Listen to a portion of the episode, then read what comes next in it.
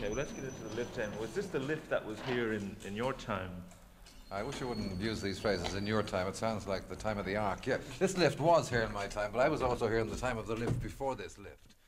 Eamon Andrews revisiting the old Henry Street studios of Radio Éireann on the top floors of Dublin's General Post Office. This was where Eamon Andrews began his career in broadcasting more than 30 years ago. Professional life, I'll explain in a moment, but the other just comes back to me now. And Tyrone Guthrie wrote a book. Um, I think it was autobiographical, but I remember resenting the fact, accurate though it was, that in one of his chapters he described Radio Ireland's lift, and if you were lucky, you got up with people. If you weren't, you got up with cabbages going to the canteen, and I thought it was so unfair to be telling everyone what was true. Can you remember? But the critical point about this lift, I know reception was there, but if you did a program, and a lot of executives in Radio Ireland didn't really listen to programs. This is true at any radio station today. But I used to make a point of getting in the lift first, very early. And I'd say if the lift was manually operated, I'd say to the liftman, that was a great program last night, wasn't it? And he would say yes, even if he hadn't heard it. So then I knew that, you know, Roibeárd Ó Faracháin or Larry Morrow, he'd be bound to say to one of them, I believe there was a very good program of Andrews last night. Solid left hands of Cockle are paying off now, and let's hope he doesn't cut the eye too badly. A left jab there by Farr was a very strong one and almost closed Cockle's own left eye as Cockle moves away from him now in the closing seconds of this round seven. Cockle setting himself again, trying to bring over that right hand, and Tommy sees it and moves away. And with the craft and experience that Tommy's got, he's sitting. Eamon Andrews began his radio career as a boxing commentator. In common with other hopefuls, he first went before a jury of executives in the Radio Éireann studios for his audition. C.E. Kelly was deputy director of broadcasting. Well, the only way to give him a trial without actually putting him on the air with an actual boxing match, which we might have thought a bit risky with an untried man, uh, was to ask him to show us what he could do. In other words, to imagine a boxing match. And he did go to, into the studio, and he gave us a, bro- commentary on a boxing match which wasn't there. And we were so impressed with the speed and the the the uh, what you call the expertise of the boxing language and all the rest of it, and the the the, the impression he created of an actual boxing match in Procris. So it was on the strength The- of that. it was on that the you- strength of that we tried. We, we gave him a, a contract. And so he was given his opportunity. On the night of his first commentary from the National Stadium, Bernadette Plunkett was standing by to announce the broadcast. Oh, yes, I was the announcer on OB duty, as we call it, outside broadcast duty.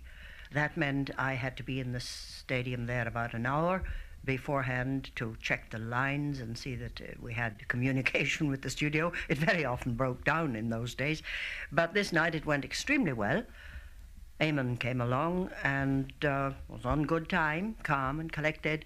And when I announced him, he took over from me and went through a faultless broadcast. I have often had people who came in to do broadcasts in the studio and they would be dithering and, and nervous and wanting a drink of water and "W- won't you tell me now will you will you sort of stay with me and hold my hand you know until the, the, the light goes on but he was very competent I mean, the only reason that I uh, ended up doing that was that when I decided to learn boxing, which was, you know, late by normal standards, I was in secondary school by then, and uh, had had my nose punched off a couple of times, I thought I'd learn about this, and I went down to St Andrews and paid my sixpence a week.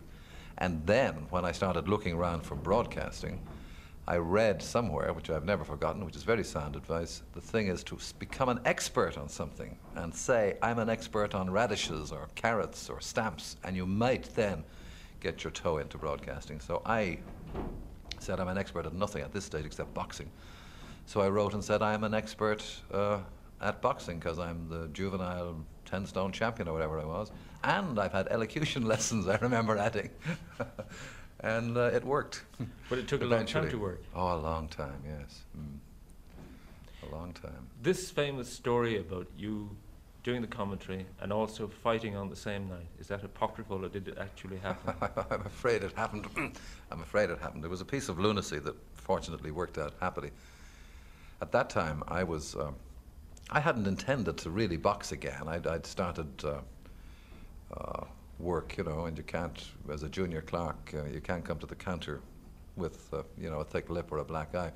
But I, I was secretary of, uh, or assistant secretary of, of the club by now, which was going through problems. And uh, the president, I think he was the president, Paddy Cullen, said, look, we mu- we've only got so many entries. Let's put you down for the, the middleweights. And I thought, well, you know, all right, if it's it's for the prestige of the club, I w- won't be that far. I won't last more than the first day. And uh, then, of course, I knew I was going to be contracted to do the finals, or hoped I was for Radio Éireann, uh, which came about. But by then it was too late to withdraw. And then, to my astonishment, and no doubt everyone's astonishment, I kept winning. And uh, this, the semi final came at the part of the evening just before I'm supposed to go on, on the air. But my friend Paddy Nolan and some other members of the club had put their watches back so that I wouldn't worry about the broadcast and gave me a false time. So I thought I had enough time. So I win this semi final on points. And uh, when it's announced, Paddy says, quick, and he rushes me out of the ring and tells me the true time. So I've got to run up to that box on the balcony. And uh, there's a very bewildered engineer who's looking around saying on the phone, No, the commentator hasn't turned up. He's been watching me in the ring. But you know, you never look at the obvious place for somebody when you're looking for him. And uh, so we were on the air then. I hadn't much breath, needless to say. And while I was doing it, Paddy had come up, went to the dressing room, got my trousers, and he was putting them on during the commentary. And uh, it was a most unprofessional thing to do, obviously. Did it cross your fun. mind that you might have been knocked out in the ring? It didn't cross my mind at all. It's a horrifying thought. Horrifying to think of it now. It's never been asked until now. But now that you say it, I could have been flat on my back. And that was goodbye, Charlie, wasn't it? Eamon was in his early twenties. He was working as a poorly paid insurance clerk, a job that he disliked. It wasn't surprising that he should be trying hard to make another career for himself. But some of those who had known him in his school days believed that his real ambition was to be a writer or even an actor. Synge Street schoolmate Joe Reynolds. Now, at this time, uh, essayists were, uh, you know, they were a little bit in vogue. We, we used to read um, Chesterton and Belloc, and a fellow called Alpha of the Plough, Robert Lynd, and uh, you, you don't see essays like this anymore. And Eamon used uh, fancy himself on uh, a nice sort of uh, Chesterton type of um, essay. He wrote uh, for 111. He wrote poetry, verse, uh, and uh, essays 411. And I remember he used to sign his um, poetry as EA, and he said to me at one time, you know, someday those initials will be as famous as AEs.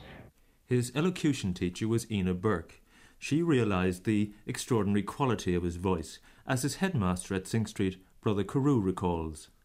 He, we he came back after leaving school, the first year after leaving school, we were putting on a play.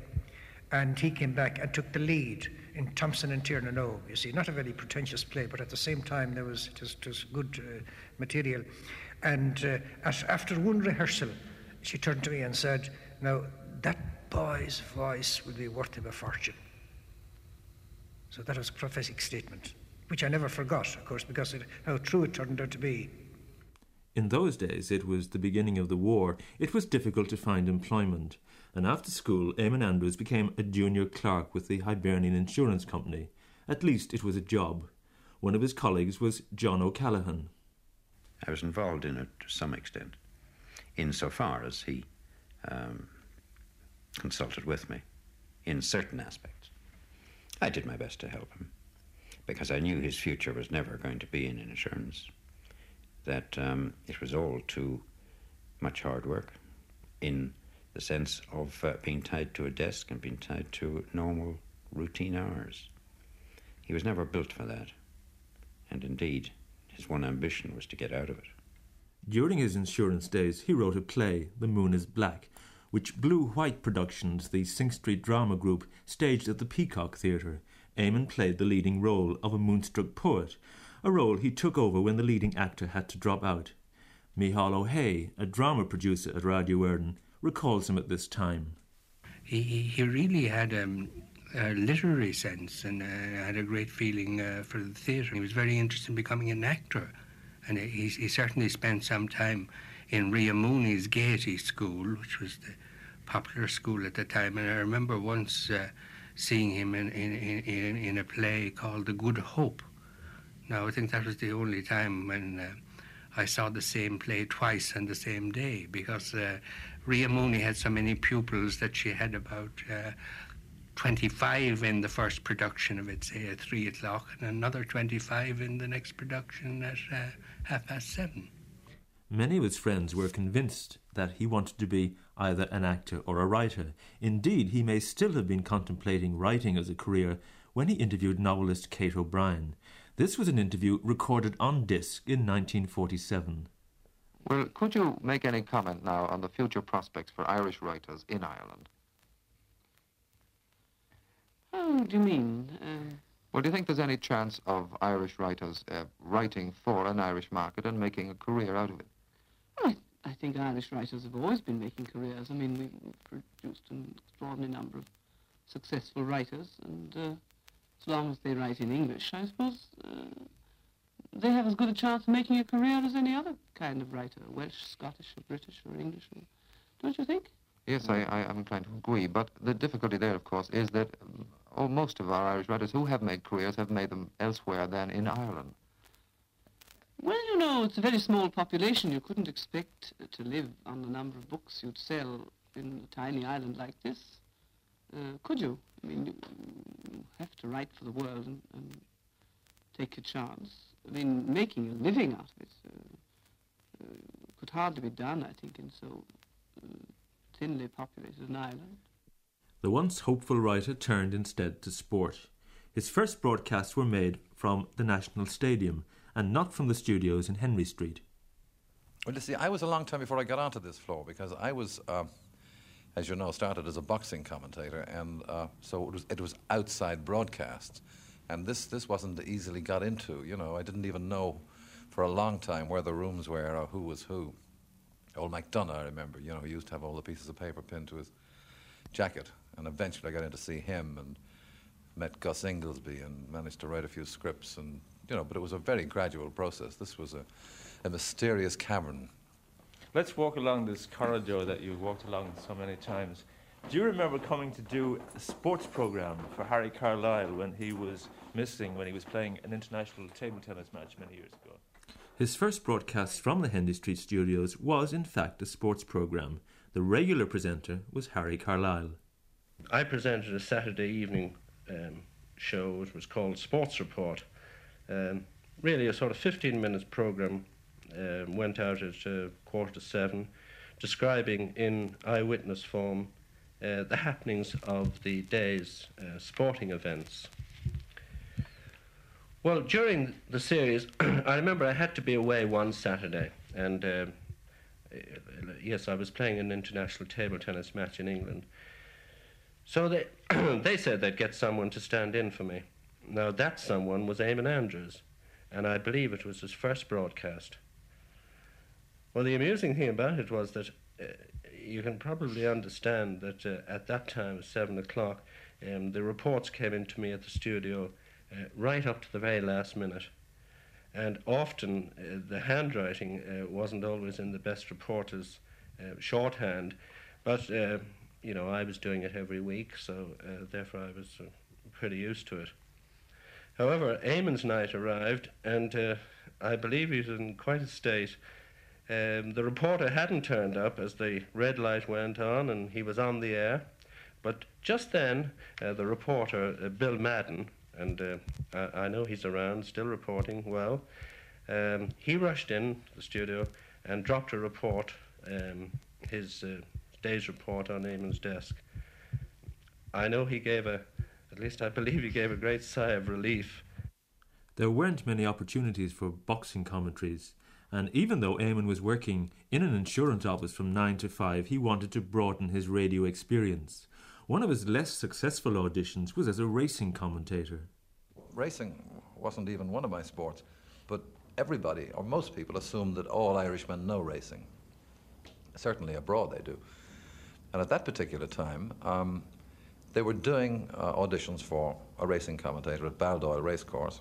And, um, Uh, my friend Gus Inglesby here said, the auditions are on, are you interested in doing them, doing one? I was at the Hibernian Insurance Company at the time, their next Saturday week or whatever it was. And he knew I wanted to get on in broadcasting, and it was a, another chance, and I said yes, because I said yes to everything in those days, which is always another professional mistake, but I said yes. And then I found out what race I was supposed to be doing, and I read the names of the horses, and I'd read about other commentators who memorized names and numbers and colours. So I did all that, and I prepared my race. What I hadn't realised, I hadn't gone to race meetings at all, let me explain. I hadn't realised that colours weren't little flags that jockeys held up and you could see green, white, and orange, you know, that there were stripes and hoops and spots and bows and all that sort of stuff. So it was, um, it was, it was a windy sort of day, and the, the people who were doing the test, I, I, mean, I can't remember who the the potential commentators were, except one, the fellow who won it, some obscure character called Micheál O'Hehir. uh, he won in a canter, obviously. But I got up and, uh, and I'd borrowed somebody's binoculars, and it's an open window, and there are punters in front of me. And this is all being relayed back to some solemn board here in the GPO to listen to these commentators. Charlie Kelly, I think, was director at the time. And uh, I start off and I say, so and so's in front, and it's fair enough, I can identify them roughly. But the wind now starts to whip up the, the numbers on the side, so I lose that. Uh, the colours mean nothing to me. And now they've gone around the back straight, and I don't know one head bobbing up and down from another, but uh, so I invent, hoping in God that when they come around the, the bend towards the finish, I'll be able to sort them out in the correct order. What I don't uh, bank on is that it, what, we hadn't lip mics in those days, or certainly hadn't got for that test. It was an open, I think, ribbon mic is I think they were called. And I'm saying so and so's second, so and so's third, or whatever. And a very irate punter who can't stand it anymore turns around and says, for so and so's sake, so and so's last, so and so's fallen, and so and so's nowhere. Uh, finish of broadcast. Nobody ever mentioned it to me since. You know, it's been a little veil drawn over it. Well, racing was out but he decided to try his skill at commentating on other sports, soccer, for example, as Brian Dernan remembers. Eamon came with a number of others to Dalymount Park where we were having a dry run of possible commentators. And there was no doubt, following that dry run, that Eamon was going to be asked to do the commentaries, and he started off from that. His knowledge of soccer football, I think himself would be the first to admit at that particular time, was pretty rudimentary. Not that he didn't know sport inside out, but he wasn't uh, a soccer enthusiast. Well, he came up to Dalymount Park, did a couple of good commentaries, then came a really important one where we were playing England. And it so happened that the Wednesday prior to that, England were playing the north of Ireland in Belfast, and I suggested to him that we might go up and see the game. Soccer really uh, catapulted me finally into broadcasting, yes, because I was doing, I was engaged to do a football league of Ireland against a football league of England, I think, or Britain, or whatever it was. And uh, I didn't know these British players but they were playing in Belfast on the Wednesday. And uh, I was asked my chief clerk, could I have, uh, oh no, the Saturday they were playing a Wednesday here, could I have this half day Saturday off? And he said no. And I was with Brian Dernan, we used to the, we used to do the whole match, and Brian would do the summary in the middle and the end and so on. So I thought, I'm doomed if this big match comes and I just, the only one I know is Stanley Matthews, you know. So I think I'll have to uh, go anyway. So I decided with, to go with Brian to see it, get my sister to phone up and say I've got a cold or some other equally unconvincing lie. And we see the match, come back, and they can, can't very well fire me for missing a half day, so it's forgotten. And I go up to Dalymount on the Wednesday and do the commentary on the first half. And I turned to Brian and I said, Well, it's uh, quite a good first half. What do you think, Brian? And he says, Well, I don't think they're playing as well as when we saw them on Saturday, Eamon. Do you? And the general manager, Joe Gallagher, was listening in, and he sent for me the next day. And he says, I think you're not cut out for insurance, really. so that was he happened point. to be a soccer fan, and he was very helpful and very kind and said, Look, why don't you pack it up? There was no turning back. Although Eamon had been contemplating a full time career as a broadcaster the decision, in effect, had been made for him by his boss in the insurance company. Still, he must have had some worries about his ability to earn a living as Ireland's first full time freelance broadcaster. Micheál Ó hAodha. He asked me um, would did I think, and uh, remember I'm a comparative junior in RTE at the time, did I think that he could earn the same as he had he was earning in the insurance company, something like five pounds a week, and I knew even then. Um, uh, from his, his, his aptitude and his very serious approach to the business of broadcasting and his own obvious um, merits as a personality that, that, he, that he would have no trouble in making five pounds a week. His income from boxing and soccer commentaries would not have been enough. Obviously, he had to find other broadcasting work. Then came an unexpected offer. At that time, Noel Hartnett, a well known barrister, had been employed by the Irish Tourist Board, that was the predecessor of Bord Fáilte, to do a series of question times from well known uh, resorts like Salt Hill and different places around the country during the summer months. Joe Linnane had done it earlier, but uh, Hartnett used to do this particular job for the Irish Tourist Board. Hartnett was a barrister, and yet I, am certain, yes, that he represented the next of kin at an inquest on Sean McCaughey, who died in hunger strike in Portlaoise. And subsequently, at a public meeting of protest against the government's treatment of political prisoners, he spoke uh, pr- pretty forcibly about the government's treatment of prisoners and I think he referred to them as belts and governors or something, which didn't appeal to the ministers at the time, and the ministers uh, did then. Um, um, uh, as they often did subsequently, were, were, quite irate that a broadcaster should um, take it on himself to, to, to criticise them in this way. And although Art Radio Éireann, as it was, was not implying Hartnett, as I pointed out, it was employed by the Tourist Board, they insisted to be removed. I was on the lunchtime programme that day. I got a phone call and I told it. Certain other personalities like Joe Linnane and Jimmy Henry were not available. Could I think of anybody? And I just said, I think we might be able to get Eamon Andrews if that's agreeable to you, Director. He said, try and get him, would you? Eamon came down and he was a riot in every sense of the word and so he completed the remaining series of Question Time. He was now an accepted broadcaster and at last had gained a foothold in Henry Street. Well, my office was the waiting room, just a bit further up. Let's go to your office.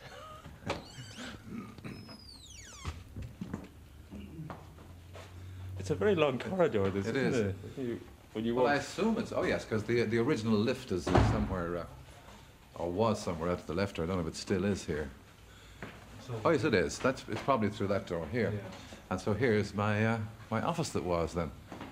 And Morris, he was the uh, the messenger or whatever the phrase was, doorman here. And one of the attractions of this office was that there was a telephone there that I could use, hmm. and a little ledge that I could write on. I heard one marvelous uh, sitting here as I used to especially on Saturday afternoons, there'd be nobody here except maybe the odd recording. and I'd be waiting for, uh, or trying to get together microphone parade. And I remember distinctly sitting on that corner, and they didn't notice me, and a group of actresses came down. And I don't know what, they'd been on a children's program or something, and Faye Sargent and uh, Rita O'Dea were in the company. And this is a piece of fabulous quick thinking. I think it's quick thinking, and I know Rita won't mind me telling the story. Maybe I'm sure she's long ago forgotten it. As they're coming in to get their coats, I hear Rita say, Oh, what a script. And Faye says, I wrote it. She said, I know, darling, but the typing. Microphone Parade was a Saturday night interview programme, probably the first of its kind on Irish radio. Presenting the programme with Eamon was Terry O'Sullivan. It would be an ordinary part of the business of an editor of a newspaper to uh, arrange interviews, and of course, interviews were integral part of any radio program. But I, I was sent for and brought over to uh, Radio Éireann, GPO, and introduced by Micheál Ó Sé to this young and personable man called Eamon Andrews. I'd heard from him already. So Eamon then said, uh, We want you two people to uh, interview people. We'll call the program Microphone Parade. And for the present, Eamon will be in charge. That was that. All the formalities were over. Nobody mentioned money. But Eamon and I went across the road to the nearest pub and we celebrated with one bottle of Guinness. exactly one, because actually I was terribly excited. I was going to get four pounds a week, and Eamon was going to get eight pounds a week. So we were, you know, we were improving. Microphone Parade, Eamon, which was a program you did with Terry O'Sullivan. That's right. And you must have brought many celebrities along this corridor.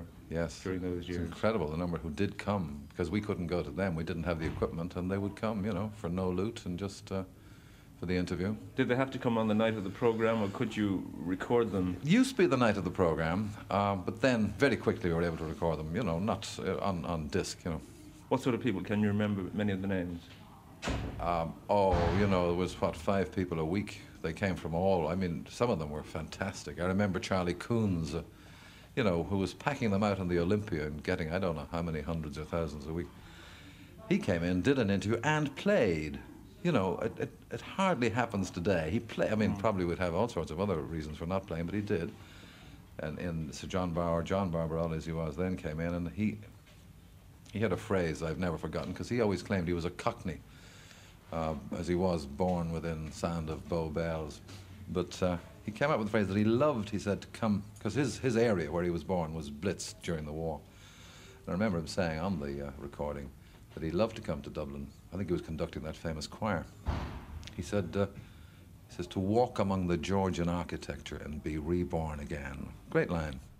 That was a compliment indeed, and it's been a great pleasure meeting you here, Mr. Barbirolli, and thank you for coming in to us tonight. Great pleasure always to come back to this lovely little city, which reminds me so much of the lovely Georgian Bloomsbury, alas, no more, in which I was born.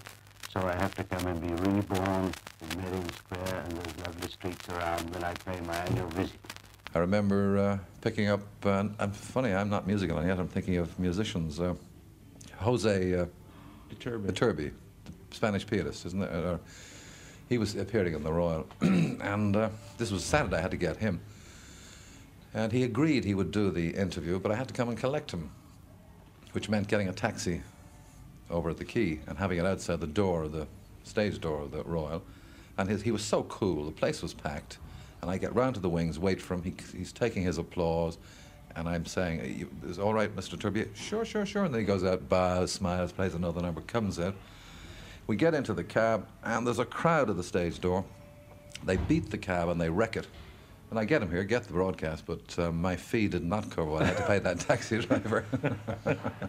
Perhaps one of the most daunting subjects to be interviewed at this time was the painter Jack B. Yeats. It was a different, difficult interview, yes, mainly through my own ignorance. Um, nowadays, I wouldn't go and research a cat without having prepared and learnt about the cat, what breed of cat it was, and I wouldn't have gone to meet a man as big and as important as, as Jack Yeats without more briefing than I actually had. But having done that, I mean, I knew the area he was in, but he, I felt I knew his brother, the poet, better uh, than I knew him. But my memory, it's a bit vague on this, was that he was a shy man, I would think, didn't particularly want to talk to this youth, you know, who obviously didn't know about his art form to any degree, and insisted, I remember, on talking about uh, model trains. Now, this sticks in my mind that I went away like slightly hysterical that I, he wanted to talk about model trains, about which I knew less than I did about art. So but a talked- charming you man. talked about model trains. That's my recollection. I don't know whether we actually recorded the bit about uh, model trains, but I know I had to go through a, a jungle of train conversation before I got this interview. I think it was his birthday or something, and I'm sure he was as puzzled by me as I was by him. Well, I'm sure the least we can do, Mr. Yeats, is persuade you to talk about your paintings. I'm not so sure that you can. I'm not at all fond of talking about my own or other painters' work. I never lecture about painting. I don't even interrupt at lectures. But I enjoy hearing other people talk. Well, perhaps then you'll tell us how you started on your career of painting. Hmm. And I'm afraid we're in difficulties there again, and because I'm against the giving of personal details about the painters. And anyhow, my start was earlier than I remember.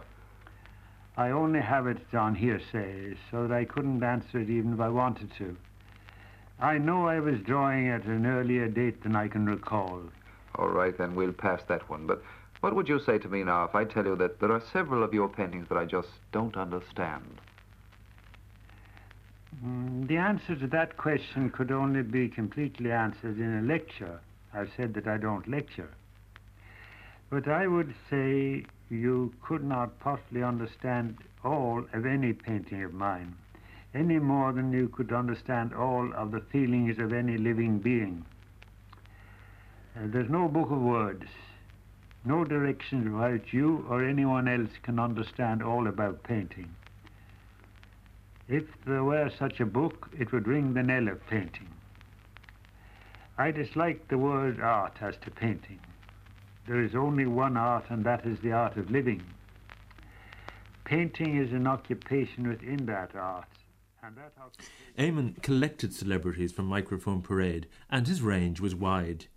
He talked to great painters and musicians, but there were also more light-hearted interviews, like this interview with the famous clown Johnny Quinn. Well, hello, Johnny. How are you, Tom? Oh, Mr. Andrews, I'm glad to see you looking well. And well you're looking. Good. Well, Johnny Quinn, that's a name to play with in the circus in Ireland. How long have you been in the circus, tell me? Well, Mr. Andrews, I should think I've been over 60 odd years in the circuses, yes. I suppose you've been with many, many circuses in that time, have you? Oh, yes. I've been with all the circuses, uh, I should say, that ever toured Ireland for three quarters of a century. I've been with Paul Clark's, Lloyd's, Hannaford's, Davis's, Jeanette's, O'Connor Circus, which stood in uh, Rotunda Gardens, and a Dublin Circus too, Angler's. Also John Duffy's, Fossett's, and now with Fossett's, uh, with, with, with I am now with... Yes, Sandow, isn't it? I am now with Sandow Circus, mm. yes. Well, you certainly seem to have taken them all in. Yes. How did you come to join the circus at all? Well, it's a very strange coincidence. While the Microphone Parade series continued, Eamon Andrews was branching into another area of entertainment. Maxwell Sweeney was with the Rank organisation at the time. Then uh, there was a suggestion that we should do cine variety in Limerick. And of course, one of the most popular shows on the stage at the time was Double or Nothing, which uh, Eddie Byrne was comparing so successfully in Dublin. And uh, Louis Elliman probably number one showman at the time, was asking for suggestions, and I suggested that Eamon, who's proved such an excellent interviewer on microphone parade, might be just the man to do this, since he also had experience as a boxing commentator. And so uh, was packed off to Limerick at uh, what I might say was a very, very modest salary by today's, today's standards. And from there, he used to come up at weekends put microphone parade together, and belt off back down again. By now, he had certainly broken through his five pound a week economic barrier. He moved from Limerick to the Theatre Royal in Dublin with his popular Double or Nothing quiz, though some of his friends, like Joe Reynolds, were perhaps not very impressed. And as I see it now, looking back, I don't think it matters what line he eventually took. He was going to be a success because it wasn't so much that he was he wasn't all that great of a broadcaster when he started first. He, I, I, thought personally when he used to appear up in the Royal and hold out one big ear and say he's ready for the quiz, he looked pathetic. I used to be sorry for him and squirming in his seat, but he went over with a bang. You know, no matter what he did, his sort of his own personality in dealing with people behind the scenes, in creating an image. Maybe it's because sometimes he seemed so helpless and so nice. I think that's why he went over so well in England. They thought he was, uh, he wasn't too clever by half. He was um, uh, sort of a nice, shy boy. And this was, I think, his main, the main cause of his success. At the time, March 1947. We did have a, a Theatre Royal and we did have stars, and Eamon went into show business in terms of sound. Um, shortly afterwards, in terms of his own uh, personal appearances on stage, and he grew up and grew up and bigger and bigger and better and better, more and more confident, until he eventually grew out of um, this program of interviews. In fact, the whole thing had turned around. People now wanted to interview him um, we never had a row. We never had a row. We had a slight coolness one evening. He was held up somewhere, I think in Limerick, and I had to put out the program myself, which I did. wasn't very much trouble, and uh, ended up by saying good night. Uh, this was Terry O'Sullivan signing off, or whatever I was doing. About a week later, I met Eamon, who said, You didn't mention my name. well, that's the professional. Let's go and see what's left of the famous studios that you worked from. All right. And we're going up to the the, uh, the fourth floor.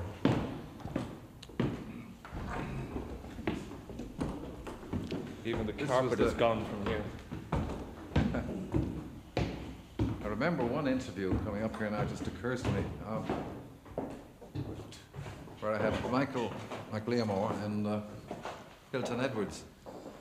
And unfortunately, the morning they were coming, they'd had a row. So they wouldn't talk to each other. So I had to go out into this corridor and talk to Michael separately, and then into another and talk to Hilton, and then bring them together at the microphone. In April 1947, the radio critic of the Irish Times wrote of Eamon Andrews This young man has one of the warmest and most colourful voices now coming over the air. The critic was referring to the Microphone Parade series. Paradoxically, at this time, Eamon Andrews was also writing as a radio critic. He had a weekly column in the Irish Independent, which he began in November 1946 and continued until the summer of 1950. Although he's inclined to dismiss that column today, looking back over the newspaper files, one finds that it was well written and indeed carefully written. At times it was very tongue in cheek, like this comment from a column of January 1947. This morning, a vicious mood. I have discovered a bottomless hate for radio, a hate for radio artists, a virile dislike for the gall and wormwood that wander about the ether and sidle into my receiver. The brief hours between the completion of this review are the sweetest moments of existence. I listen to the radio with dreamy indifference. I switch off a program without being harrowed by the fear that something original may occur before it finishes. I scan the lists and see the programs that claw past each other to the stars. A smile lights the worn countenance, looking at the dark, silent set. I switch it on, and when it gets warm, switch it off. This goes on all night, switching on and off, and chuckling. Eamon Andrews, the radio critic. Yet another outlet for the freelance broadcaster in the 1940s was sponsored radio. The first uh, one I ever did was in this just studio just behind the wall here, where you did play your own records. And uh, I think I may have told you this story before. It, it was uh, sponsored by uh, K&S Pure Food Products, Paddy Kavanagh, father of the Rugby International. And uh, I, we, the signature tune was Bing Crosby singing "You Are My Sunshine," and the the opening line was supposed to be, "Well, up comes the music. Here are the songs and singers requested by you and presented to you by the makers of K&S Pure Food Products." But Mick Hare said on the very first day, "Presented to you by the makers of K&S Poor Food Products." It was a young advertising man, Dermot Cafferty, who brought Eamon Andrews into the area of sponsored radio. The K&S programme was the first of many sponsored shows on which they worked together. Shortly after that, I suppose it'd be about a year after we did the K&S one, we found another sponsor in the form of IMCO of Merrion, and we suggested Eamon to IMCO of Merrion, and uh, Eamon took over the IMCO show from uh, from its inception with uh, the man who ran IMCO at the time, Louis Spiro, uh, who was uh, a performer himself. You know, he had been a professional performer years gone by, and he uh, participated in the program, and it became um, spotless and stainless. I really can't remember yet which whether Eamon is spotless or stainless. Together, they set up a company known originally as the Broadcasting Company. The company was to provide a service in the field of sponsored and packaged radio. Among the shows they produced for Radio Éireann was the long running Living with Lynch with Joe Lynch. Eamon presented his sponsored programmes live, as they say. This was before the time when technology had made broadcasting a lot easier for the broadcaster. They were done very much live because they were in the days when you didn't have all the sophistication. You had two turntables in Radio Éireann, and um, you had no pre-listen or anything like that. And what um, I did a, a, a, lot of the disking for, from, for a certain period for some of them, but in the early stages when we went first into these programs with Eamon, Eamon scripted the show.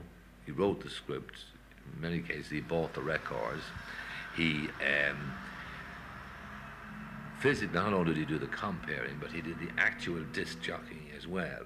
You know, he would play the drop the needle, and in those days, I say, it wasn't a, a, bar that you pulled down that dropped the needle into the groove. It was you literally held the the, the little tiny piece of the edge of the uh, head, and you you dropped it in the groove.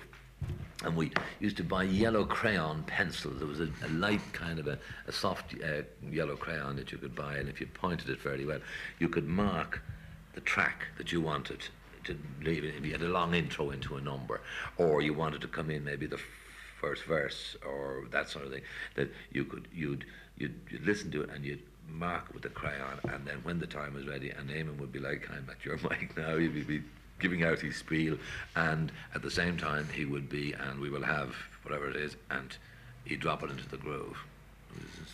Is that? And then while that one was playing, you had to set up the other one, and get it set up. And the way we used to pre-listen to it was that we devised an idea that we had um, of an envelope. If you took an envelope and you opened the envelope, it would be a long-shaped envelope rather than this kind of a one. And if you lent the edge of the envelope against the needle that was playing, you could hear what was coming out. So that was your method of pre-listening to know whether you had the right groove or not. You know, was it the right thing? You know, you listen to a couple of right, okay, right. Well, now you had that. You had the, the little bit of chalk mark on it. You put the needle to one side, and then you waited for this one to end, and then you went on to the mic and you set your next speed.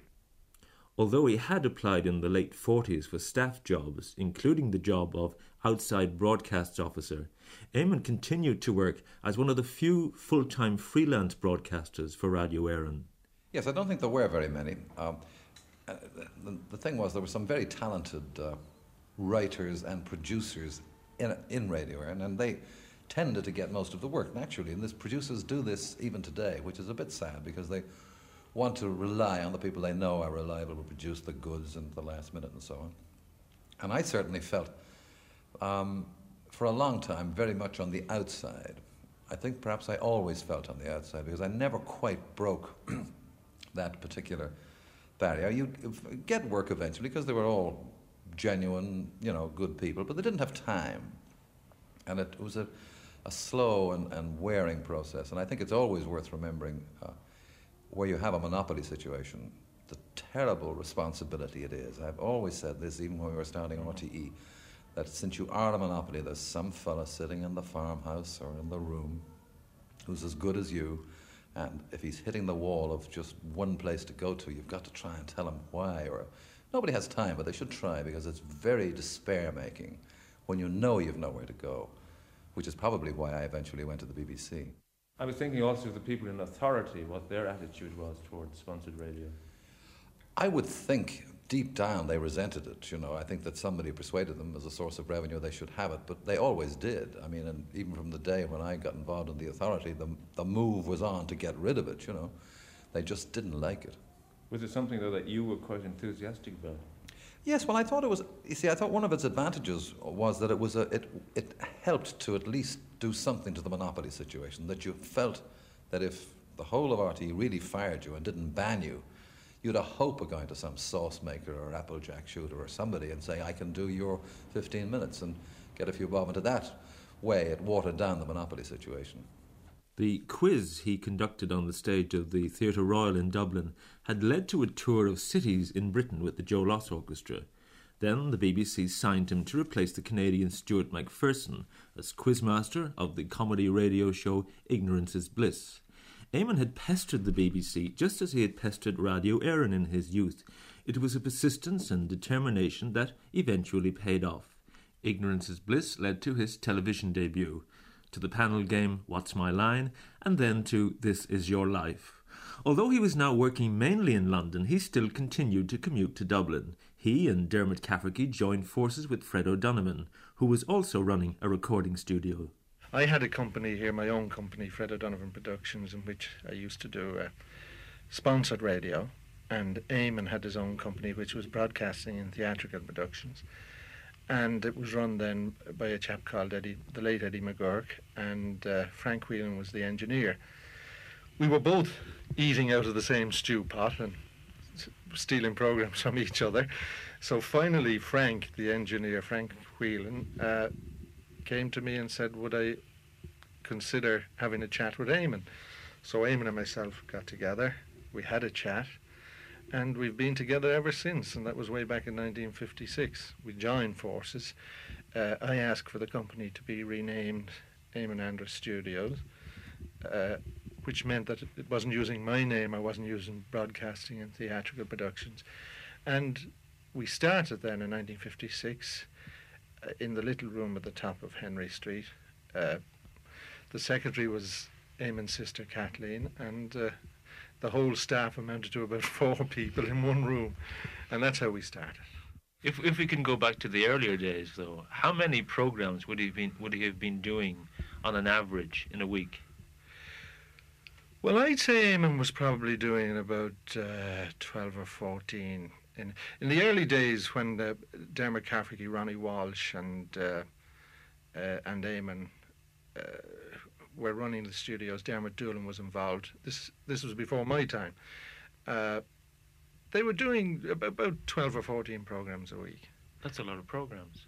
It is, but when we amalgamated, it went up to 26. We, we, we sort of uh, captured the main market then. And indeed, we then went in more for station programs, packaging station programs. We did uh, things like Meet the Showman, Odd Noises, which was a sort of uh, not unlike the Goon show, except it was before the Goons, and uh, different shows like that, Maureen Potter show. We, we started a package. Living with Lynch, of course, was the uh, famous one, but that was going before I was involved. And uh, we did quite a lot of shows together. In fact, we did a lot of, uh, a considerable amount of really first class radio.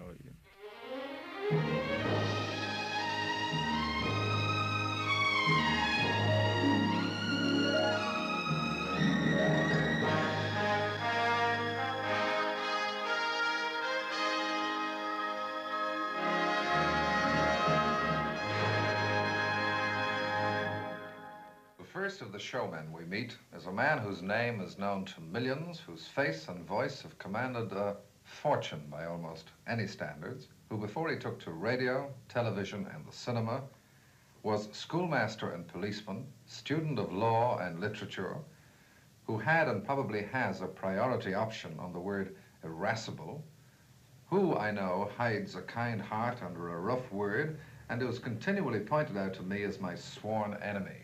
Well, how do you like that description of yourself, Gilbert Harding? Well, I think you begin and end, of course, in the wrong way because I'm no showman and I'm certainly not your small enemy. For a long time, it was very useful, I suppose, to the newspapers to pretend that we didn't get on well together. But as you and I know, we've never had a cross word, and you're one of the very few friends I have of whom I can say that.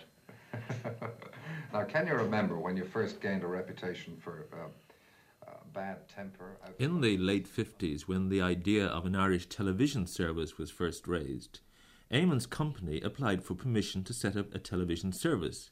That permission wasn't given. But when in 1959 the government set up a committee to advise on the introduction of the service, Eamon Andrews was appointed chairman, and in the following year he became chairman of the first Broadcasting Authority. Michael Hilliard was Minister for Posts and Telegraphs at the time. I was at uh, the interview at which uh, Mr. Lemass had with Eamon Andrews, and you, it was obvious to me that uh, uh, Mr. Lemass thought very highly of Eamon Andrews. He regarded him as a person of excellent character and uh, a person with uh, wide experience in the matter of broadcasting and in in entertainment on radio and television, and he felt that he, he was appointing a man who was a real good Irishman. Did it you were at this meeting? Did it surprise Eamon Andrews that he was offered this job because at this time he was working out of Ireland? Well, I'd had offered him the post first, myself, on instructions from Mr. Lemass through the, the uh, acting on the consensus of opinion within the government. And there and then I told Eamon Eamon Andrews that Mr. Lemass and his government would be pleased if he consented to act on an advisory committee that uh, the government had decided to set up to advise me on the implementation of the television service in this country. And uh, I was surprised, agreeably surprised, at Mr. Andrews' reaction. He immediately said that he would indeed be honoured at being invited by the Irish government to give his talents and his experience and his knowledge to uh, the people of Ireland in the establishment of this service. I was very surprised. Um, I mean, I had, for some years before, I tried to lobby uh, the government or Post and Telegraphs, which I think is an unlobbyable uh, body, or was in those days anyway, uh, to start television. And, I, nobody, I don't know, that just we never really got any serious answers back. So I suppose that maybe to that extent, when they were going through the files of the cranks who were talking about television, I was one of them. And uh, Michael Hilliard uh, sent for me, and I was surprised. Oh, he asked me to, to, to come and see him and said, uh, Would I consider this uh, chairmanship? And uh, I was flattered and interested, but I wondered, was it possible? And I said I would think about it. Uh, um, I'm sure this is not relevant, but I, I did say to him, you know, as long as you're not asking me what my politics are, I will take it as a broadcasting job. He said, I don't want to know what your politics are, which was refreshing to me with all the talk that goes on in our town about uh, this kind of thing. Then I went to see uh, the Taoiseach, who was Sean Lemass, and uh, he was, as we all know, a very impressive character. And uh, I said yes, I would do it, and he said, right, well, uh, we'll pay you, I think it was 500 a year or a 1,000, I don't know which. And I said, no, I'm just doing it for for Ireland sort of thing. I don't want any money. He said, no, no, I want to pay. He said, because I want to be able to fire you. the, the problems that you found when you became chairman of the authority, were they unexpected to you? Um, some of the pressures were unexpected. Uh, they came from most extraordinary sources, and I wasn't. Uh, I wasn't a committee man. I wasn't used to understanding where people came from, and indeed, eventually, political pressures, not necessarily coming from the top or the bottom or in between, but they were there. And, you know, language pressures and religious pressures all boiled up at this uh, table. And we had a very excellent authority. But, like at that stage, I was the only one who knew anything about broadcasting, and my main concern was to try and get a service on that would be looked at first of all, before we decided what else it wanted to do. There was a saying by Sean Lemass when he was Taoiseach, uh, Eamon, that broadcasting was too important a medium to be left in the hands of the broadcaster. Yes, and I think, uh, allowing for his sardonic sense of humour, I think he meant most of that. Uh, I had many a, battle with uh, Sean Lemass over this. He believed it should be an extension of government, an arm of government. I believed very passionately the, the opposite, that a broadcasting authority should be removed as far as possible from a government. Obviously, you have to have some qualifications in a single uh, channel country of our size where you couldn't go berserk, and so there'd have to be some ultimate uh, deterrent. But I always thought that A, the government, B, politicians were far too sensitive, paid far too much attention to television. A, it got them a lot of publicity anyway, and tended to interfere too much if they could. Um, I don't know where the division should be, but it should be much further away than it was then. I think it has moved further away, which is all to the good. You, you had belief, I think, in a second channel, but not so much a channel of, of uh, state radio as of commercial radio and television. Well, I didn't mind whether it was commercial or not. I just have always believed from the days of radio that there should be a second outlet, not just for what you see on the screen, but for art, for talent, for people, for technicians, that they don't feel hemmed in by a single monolith. And for that reason, uh, mainly, there are other reasons, but for that reason, I think we should have had a second independent, uh, and should have sometime, and will have, uh, independent channel. Every week, Eamon commuted to and from London to chair the meetings of the RTE Authority. But how did the fact that he was chairman of the authority affect his interest in the venture known as Eamon Andrews Studios, an interest that was criticised at the time? Fred O'Donovan. Well, I I'm, have to be personal on this because I had the job of running Eamon Andrews Studios. And I'd say it set us back about five years because uh, by being chairman of the authority, number one, he had to give a terrible lot of time to the authority. Number two, we had to relinquish agencies which I'd obtained in America for film, and uh, we relinquished them all we, without exception The moment Eamon was made chairman, we handed these agencies back to the people and said, you'll have to deal direct with the station. Now, it's, it's normal practice for people like us to be agents for film. But I'd say we, we probably, uh, it, it did us a lot of harm in the early days. Prestige-wise, it may have done us good, but it certainly didn't do us good financially. And as far as Eamon himself is concerned? Oh, I'd say it. It's, it, I mean, Eamon owns uh, 28% of the company, so that he suffered uh, probably more than any of us because he had to relinquish a lot of work that he could have taken in England, but he couldn't. It was too much to be a member of the authority, a chairman, and take on extra work. Now, I don't think he regrets it, and indeed, I certainly don't regret it because, you know, if something you haven't got, you haven't got it, and that's no good crying about it. It, uh, but it did do us. I, I, I'm delighted to be able to place it on record. It did do us a lot of harm. His appointment as chairman of the RTE authority was for a period of five years. At the end of five years, he agreed to serve for a further year. But in May 1966, there came a government announcement that Eamon Andrews didn't wish to seek reappointment at the end of that year. I disagreed basically on two points with the authority, which I don't think I'll specify now. And on that basis, I said we couldn't agree. And uh, I left. Subsequently, some of the members did say to me, well, they hadn't quite followed what I was meaning, and, but by then it was too late. Anyway, it was a good thing to have a change, I think. In a statement he made at the time, he touched directly on two aspects of the television service which had been questioned publicly the use of the Irish language and the employment of non nationals.